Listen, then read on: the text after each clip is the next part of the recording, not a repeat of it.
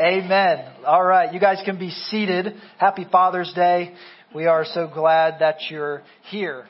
I want to start in this spot. If you haven't, you will, and I venture to say that you have, uh, experienced at some level what in the 1500s St. John of the Cross called in a poem the dark night of the soul every single followers of Jesus, for sure, and really every human being, it is part of the human experience, period, to have moments, to have seasons that are dark. Our culture is fascinated right now, and rightly so, with mental health. And in a lot of ways, we're catching up to what what God has created in the mind and the soul of human beings. And we're learning so much, and every one of us will have these dark nights of the soul. But for those of us who follow Jesus, I want to look at that dark night of the soul from perhaps a slightly different angle and even learn from King David in the Psalms a little bit today as he was fleeing in Psalm chapter 3, he wrote this as he was fleeing from his own son. Think about that. His own son was chasing after his dad, wanting to kill him and take his throne. And that's the setting that we're in. But as you think about the dark night of the soul, I think oftentimes we run to that place being one of a certain kind of suffering or a loss or and and some kind of thing that sends us into that place and I think that those things can trigger or aid in a dark night of the soul, but I also want to say that you can find yourself in a dark night of the soul without any big thing to point to. But rather than thinking about that dark night of the soul as a terrible place to be, I want to kind of flip that and invite you to notice that perhaps God might be inviting you into that place to help you grow and to maybe even, as John Calvin said, knock down a few idols of the heart. Psalm 42 is a great example of this. And so before we get to Psalm 3, I want to set the table by thinking about the beginning of Psalm chapter 42. Here's what it says it says, as a deer, get the picture, a deer out in not the city, in the wild, in the fields, as a deer pants for flowing streams. So pants my soul for you, O God.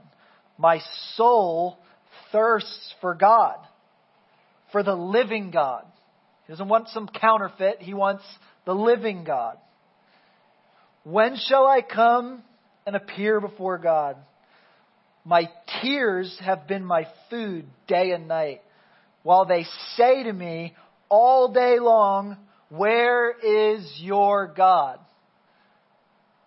Most of us who are Christians that have heard Psalm 42, we think about that, or maybe if you grew up in the in the 80s and 90s like I did, there was a song that went with that. If you grew up in church, I'll spare you the song, though I could break it out right now and you'd all be done with me.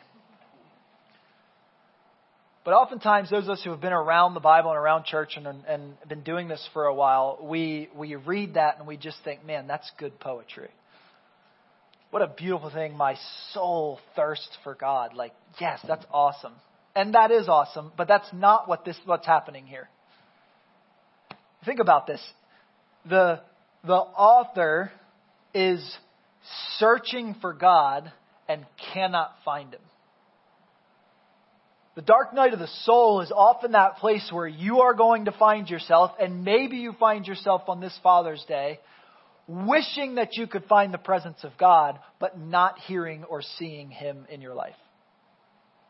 If I was to poll every single one of you, you would be able to tell me the stories of the times where you so wanted the presence of God but could not find the presence of God. That's the place where the psalmist is. My soul thirsts for God, and yet my tears streaming down my face and into my mouth, and I'm tasting the salt, the bitterness of my tears, because I, I can't find him. My tears are reminding me all day, every day, where is your God? We've all had that moment. Maybe you're having that moment, and if you haven't or can't remember the last one, you're going to find that moment soon. And that's not to make Father's Day real morbid or downer. It's just reality. Maybe you experienced that over the last 18 months as you watched pandemic world and election in this country and all the things, right? And then, even on this Father's Day, as we think about David, as we flip back to Psalm 3, fleeing from his own son, it's in that moment of what I would call intense suffering at the hands of your own son that triggers David's dark night. Because look at the beginning of Psalm chapter 3. Look at where David starts here as a dad fleeing from his son, he says this in verse 1 O Lord, how many are my foes? Many are rising up against me. Many are saying of my soul, there is no salvation for him in God. There's no salvation for him in God. Every culture throughout all of time has said that to us. If you find yourself as a follower of Jesus in the 21st century United States of America, the average culture would say to you, there is no salvation for you in God. Have you not read anything in modern science? Have you not read anything in modern history? Have you not, are you not paying attention? There's no salvation for you in God. That's where David is in this dark night of the soul, and yet it's in that place that I want you to see where David's spiritual journey went in response to that because it can't be taken out of the context that it was written in. We can't take Psalm 3 and remove it from the fact that he was hiding from his own son who wanted to kill him and take his throne. You, you cannot take this psalm away from that because it's, it's everything to what he's written here. His enemies are succeeding, he's failing, and he apparently has people around him who are telling him that the Lord is not with him in this dark moment. That there is no hope, that there is no salvation for him in God. You know, as we think about our own day, it was almost caught me off guard. This week, uh, a study came out about how many people in the United States believe that there's a God. Not necessarily our God, not necessarily Jesus, but just that they believe there's a higher power. It was something like 70%. And I'm like, well, how can, how can 70% of people believe in this country that there is a higher power, but the atmosphere be such as it is. N.T. Wright has a great thought on that, and, and here's what he says It's not so much that the world doesn't believe in God. Most people simply can't imagine what it might be like to live in God's world, in His time, in His space, and in His matter. In other words, we don't have the imagination, we can't fathom why God would care about me. How we could live in a place with such profound brokenness and yet there still be that good God that we sang about today. Massive questions. And so David's in that dark night of the soul.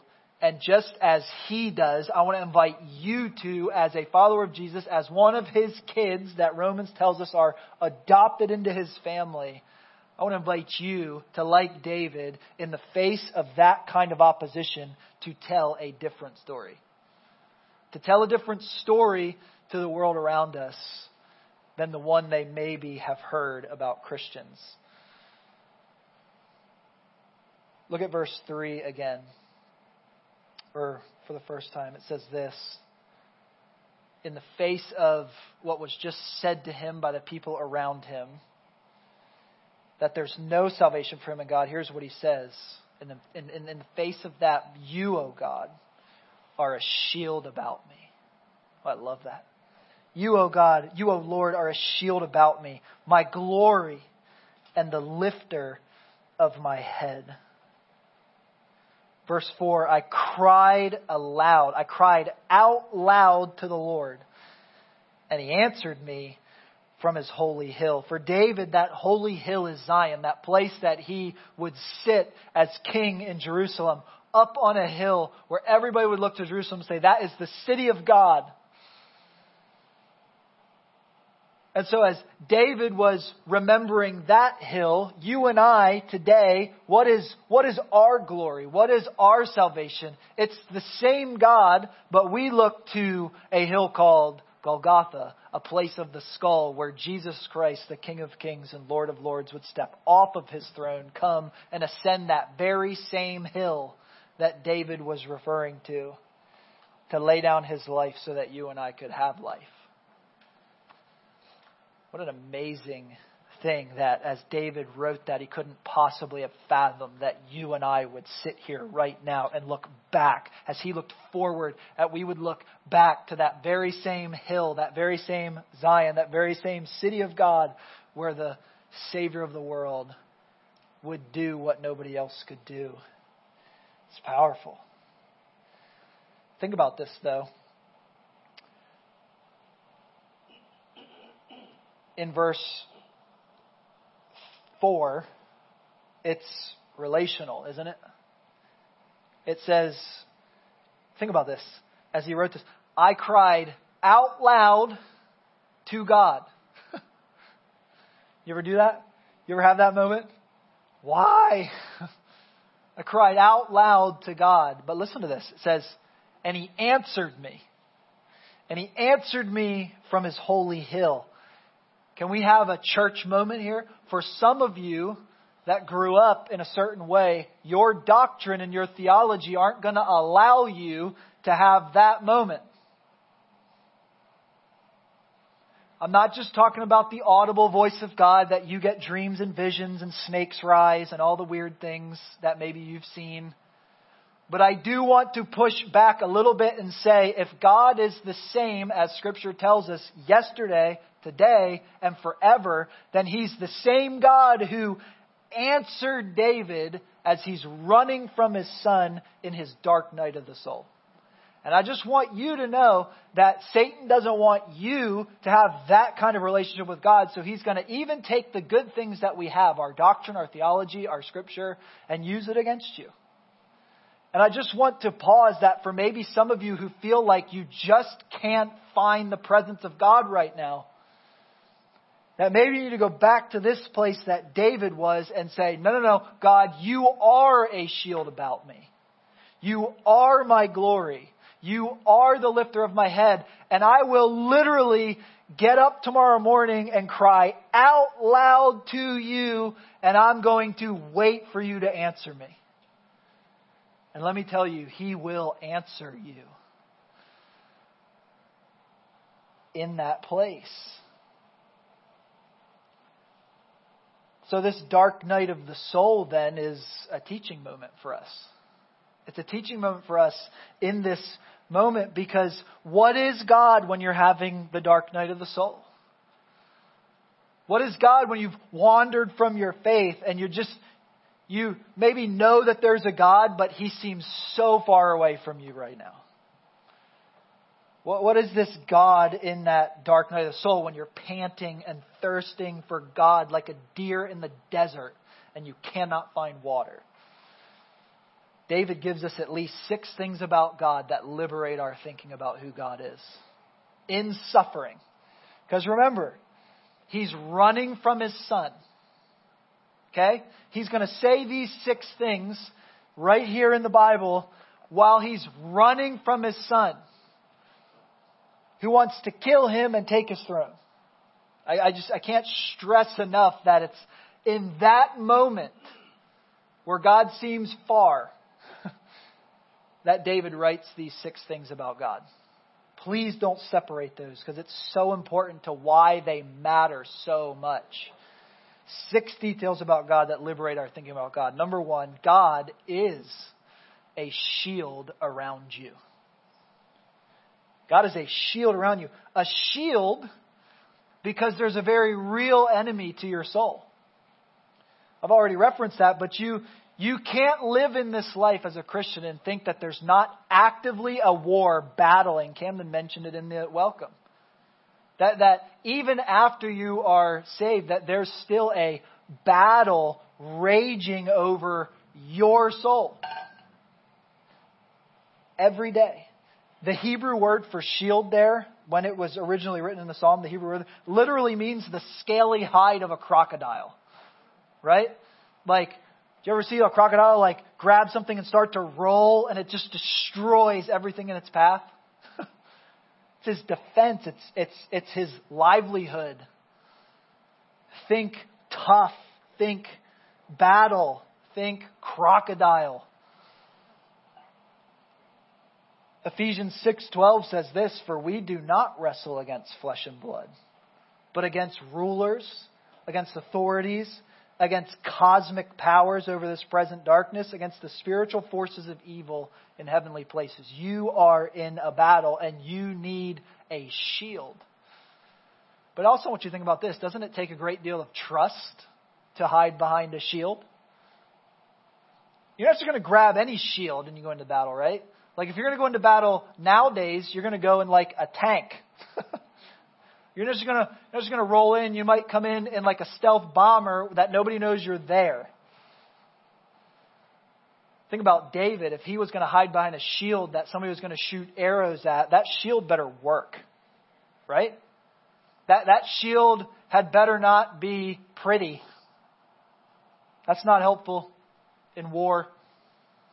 It's got to work It takes a great deal of trust.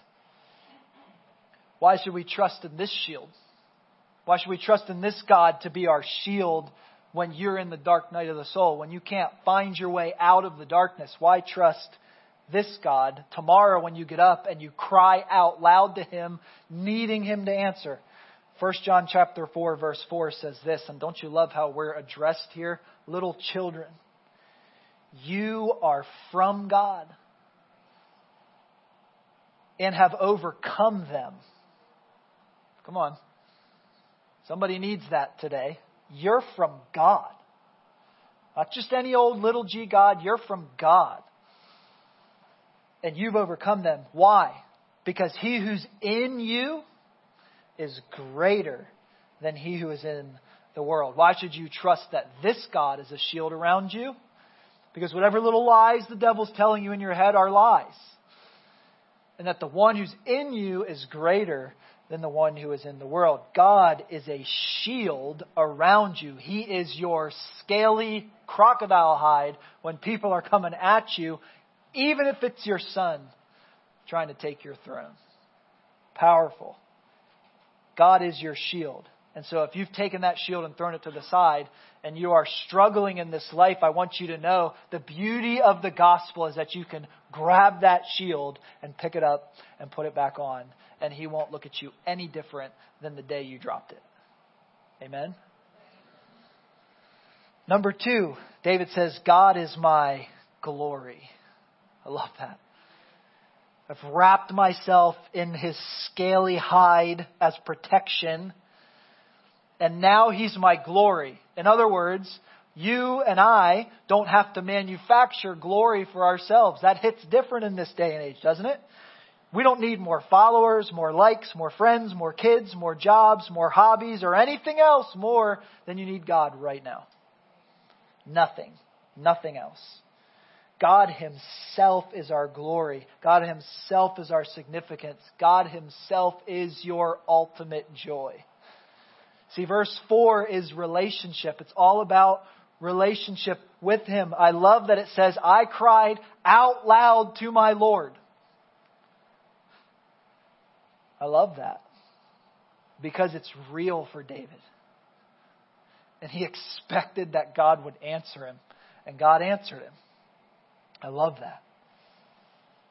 God is our shield, He's our glory, He's our joy, our significance. Then, number three, David says, and He's also the lifter of my head. Why the lifter of my head? Have you ever been so tired that you can't keep your head up? You know what I'm talking about. Some of you might be there right now. You're like, this guy would just stop. Amen, Pastor. Wrap it up.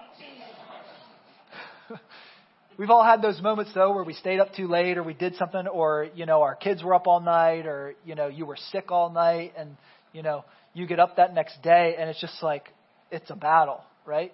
It's a battle. Not all battles are beat you to death battles. Some battles are just mentally exhausting, physically exhausting, spiritually exhausting. And you just can't keep your head up.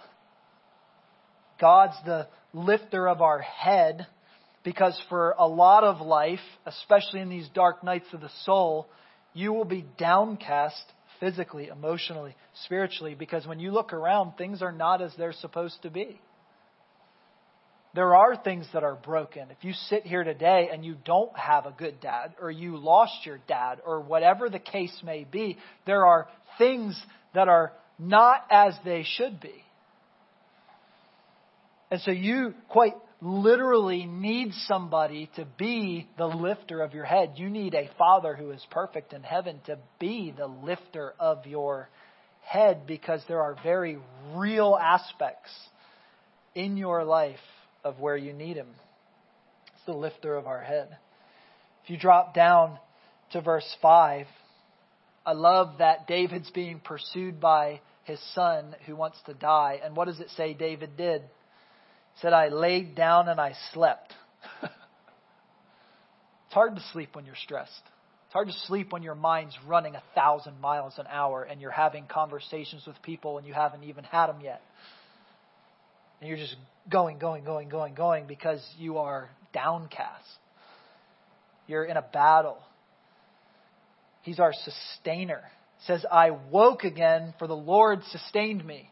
You get the fact that he thought, I might just go to sleep and I may never get up again. But what does he say? But I woke up. Why? Because the Lord sustained me. The Lord sustained me. I love that. Colossians chapter 1 verse 16 and 17 says this, For by him all things were created in heaven and on earth, visible and invisible, whether thrones or dominions or rulers or authorities, all things were created through him and for him. Why is that such a big deal for you? Verse 17 says, And he is before all things, and in him all things hold together. Feel like your life's fallen apart? Hand it back to the Lord. Feel like you can't figure out which way is up? Hand it back to the Lord. Feel like you're lost? Hand it back to the Lord because he was the creator of all things and he knows how all things ought to be and he's willing to take your life and make it what it should be. Doesn't mean it'll be easy. David's hiding from his son. His son wants to kill him. And yet he's saying, I woke up because God's my sustainer. He's holding me, quite literally holding me together. Some of you have so many kids at home, you're like, yes, Lord. Sustain me on this Father's Day. Number five, he says that God is his Savior. He first asks the question in, in verse 7. He says, Arise, O Lord, save me, my God. Save me, please. Strike my enemies down. Salvation belongs to the Lord, verse 8 both eternally, right? Eternally and presently. Eternally because John 3:16 and 17 is true. That for God so loved the world. If you're not a Christian today, I want you to know that God loved you so much that he sent his prized possession, his son. That for God so loved the world that he gave his only son, that whoever would believe in him would not perish but have eternal life. That sits different. eternal life. That even if it goes horribly wrong in this life, there's another one coming. But don't you love verse 17 that it's also present? It's not just eternal, it's active right here, right now, because most people who aren't Christians, and if that's you today, you might think that God is here to condemn you. I just want you to know that that's not the God that we serve, that He came and He died so that you could have life. Right? Because verse 17 says that God did not send His Son into the world to condemn the world, but that the whole world through Him might be saved. God is our Savior for all of eternity, fixed, finished, settled in heaven. But that matters to you right now because He's your Savior in a very real sense because He's the shield, the lifter of your head, your glory, your joy, your sustaining power. It's actually here right now as you, like a deer, look for water. He's that real in the dry land. And then finally, number six, God is our blessing. I love this. In verse 8, he just ends this way Salvation belongs to the Lord. Your blessing be on your people. Ephesians 1 3 says, Blessed be the God and Father of our Lord Jesus Christ, who has blessed us in Christ with every spiritual blessing in the heavenly places. It's all yours, all of it. There's a theologian, Walter Brueggemann, who talks about this place that we find ourselves, this dry land between death and resurrection, right? Already, but not yet. I, I, I know there's a God, but where are you? this sort of experiential purgatory, right, where you're just waiting on the Lord. And he says maybe we should start thinking about the Psalms uh, not necessarily in their main categories of lament and hymns and royal psalms and all the things and all the what all of us nerd theologians do with the Bible. he says, but what if they're just the Psalms that walk with you in your orientation to God and then your disorientation to God because life goes sideways and then your reorientation back to God because you know that He's real? That sounds more like the life that the psalmist is having for 150 chapters, doesn't it? I love that. Why is that so helpful? Because the Psalms are raw. David's running from his son. And he's saying, God is my only hope. They wander through all of our human emotions, don't they? Anger, abandonment, sin, triumph, love, safety, hope, all of it. And friends, I don't know what you're facing today. I really don't. Maybe maybe you're just disillusioned with the whole thing because you spent 18 months not talking to anybody. It's very real wherever you are, I just, I just want you to know that beyond a shadow of a doubt, Psalm 3 8 is for you today. Salvation belongs to the Lord, and your blessing be on your people. You can pick up that scaly crocodile hide and put it back on right now and take a step forward because God is for you and not against you. Around here, we call that kind of peace shalom universal flourishing and human delight. Uh, more of that, please. Right? But the shalom that the Bible offers is not the peace that the world offers. I want to end in this place. I'm going to have the band come up. We're going to sing again because it's been awesome today. We want to sing more. But I want you to listen to this about what James Smith says about shalom. Listen carefully. He says, Shalom is not the biblical language for progressivist social amelioration or progress. It says Shalom is a Christ haunted call to long for kingdom come. Right? How did Jesus teach us to pray? That your kingdom would come on earth as it is in heaven. We need you, and we need you now. We don't need you then. I'm not then. I believe heaven's coming. I believe it's all going to be good. But I need you right now. Universal flourishing and delight is the Christ haunted longing for kingdom to come. What does us doing this on a Sunday have to do with it? Listen to what he goes on to say. Christian worship is a unique gift in this respect. A strange sort of reminder, since it reminds us not just of a past, but of a future. Christian worship gifts us with a unique sort of inertia that is a political virtue.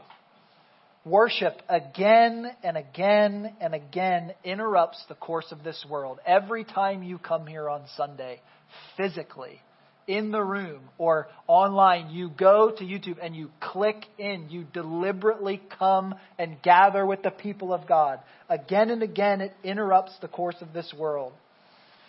Through worship, the Christian community testifies that the world is not its own. It might be having its day, but it's not its own. There is a God who sits above it all and will make all things new. So I love it. It ends in this place, and then we're going to sing. Why don't you stand as I read this last sentence for you? I love this. This is why the celebration of worship is not directed simply against this or that. It is directed against the totalization of political existence in general. Your hope is not found in the people of this world. And so here's the last sentence of the chapter. I love this. It says, In this sense, lift up your hearts. What did David said? He's the lifter of your head. lift up your hearts is a political admonition that I say to you every week. Your hope is found in Jesus and Jesus alone. Amen.